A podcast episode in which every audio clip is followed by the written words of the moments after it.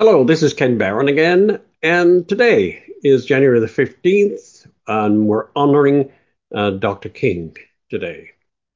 In uh, 1929, Martin Luther King Jr. was born. He is remembered as a courageous and loving leader of the civil and human rights uh, movement, whose words and wisdom empowered masses globally at a time when polarization, discrimination, and oppression due to race, gender, class, and otherwise marginalized identities plagued the nation.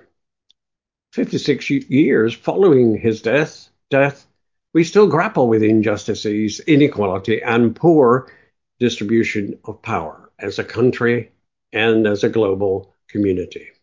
This day is intended to be a national day of service where individuals are to join together as a community, serving and supporting each other and our neighbors. What does it mean to be in service to ourselves and our communities? Dr. King made, his, made it his business and his mission to center progress through non-violence towards a more loving, connected, and caring world. Dr. King was able to collaborate with others in our community who had different visions towards the same goal. His co-creation of protests, sit-ins, and various other civil rights organizing strategies led to strikes in the movement, demonstrating this concept. At a time where collective grief is immense, we need to eliminate barriers and create a more equitable world. We need to harness personal power to improve and build better realities for community me- members. At the NABWMT, we also remember one of our heroes, or who was with us in our formative years, Bayard Rustin. Bayard Rustin was a black civil rights activist, a close associate of Martin Luther King, and an advocate of gay and lesbian rights, and a Quaker. He was a pacifist and a primary influence in bringing non-violent resistance into the American civil rights movement, much inspired by Gandhi's approach in India. Now, after the war, he took part in the journey of reconciliation across four southern states to protest against illegal segregation in interstate travel, which became a model for future freedom riders.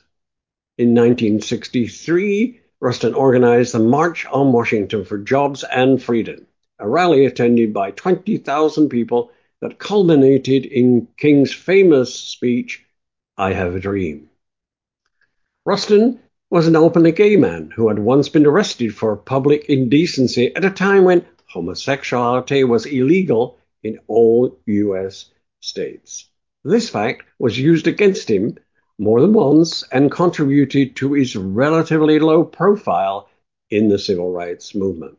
However, in the 1970s and 80s, he wrote a number of essays which drew parallels between the black civil rights movement and the gay liberation movement. So today and beyond, work for the inherent dignity of all people and remember Dr. King and Bayard Rustin.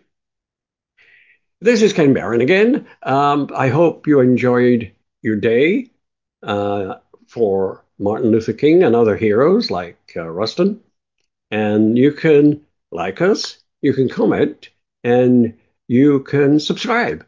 And we're also on uh, the platforms Facebook and Twitter and Instagram. And you can find us at nabwmt.org or email us at nabwmt at nabwmt.org. I thank you for listening and hope you'll tune in again.